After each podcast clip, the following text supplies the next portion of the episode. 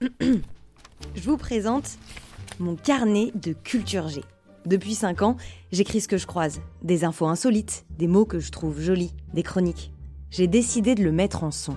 Ça s'appelle Circonflexe et c'est l'accent grâce le plat. J'accentue l'info qui m'intéresse et je fais en sorte qu'elle vous intéresse aussi.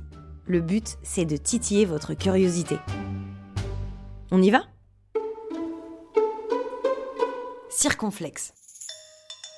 Si je vous dis un métier que tout le monde connaît, qu'on a tous rêvé de faire un jour et que personne, ou presque, n'exerce.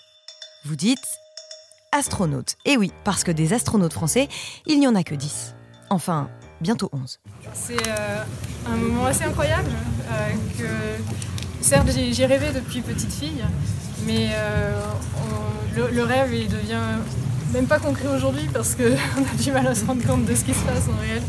J'y ai travaillé, j'ai beaucoup travaillé. Et puis voilà, je crois que tout est, à construire. en tout cas pour moi, c'est un grand saut dans l'inconnu. Sophie Adno réalise son rêve de petite fille et rejoint l'Agence spatiale européenne. Avec elle, une femme et trois hommes. Ils sont 5 sélectionnés. 5 sur 23 000. Ça fait à peu près 0,02% de chance. Et on peut dire que c'est un beau cru. Sophie Adno est la deuxième française de l'histoire à intégrer l'Agence spatiale européenne. À côté d'elle, le Britannique John McFall. Vous ne le connaissez pas encore, mais John McFall entre dans l'histoire. Médecin de formation, John McFall a 41 ans. Et si tout se passe bien, il sera, dans 10 ans, le premier parastronaute de l'histoire. Parastronaute parce que John McFall est handicapé. À 19 ans, en voyage en Thaïlande, il a un grave accident de moto et perd sa jambe droite. C'est la meilleure chose qui me soit arrivée, raconte-t-il.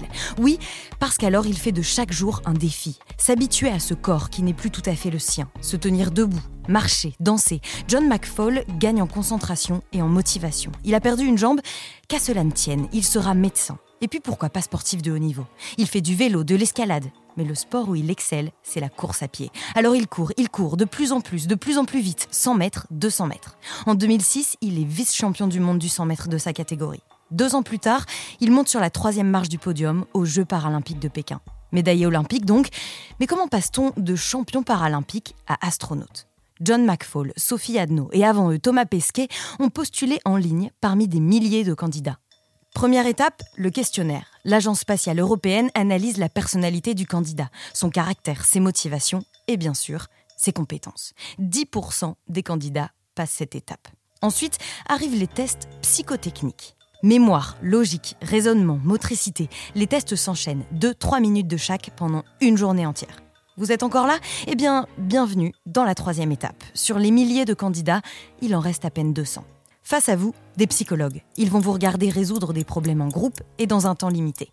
Tic-tac, tic-tac. Le but, ce n'est pas de réussir, mais de travailler en groupe.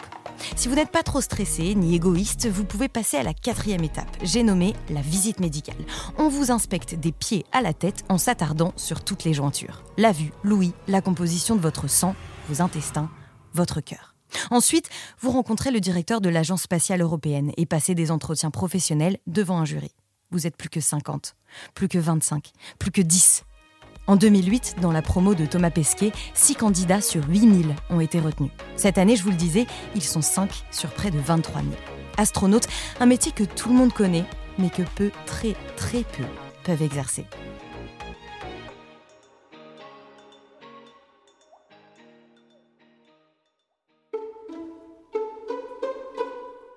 Merci d'avoir écouté cet épisode. Décidément, je trouve que je parle beaucoup d'espace dans ce podcast. Je vous invite à écouter les anciens épisodes, euh, notamment Mission Météorite et Big Bang, si le sujet vous intéresse. Sinon, foncez écouter Curieux de Science, mon podcast avec Bayard et le Muséum national d'histoire naturelle. On a fait un épisode sur le poids de la Terre. Vous m'en direz des nouvelles. Allez, à la semaine prochaine.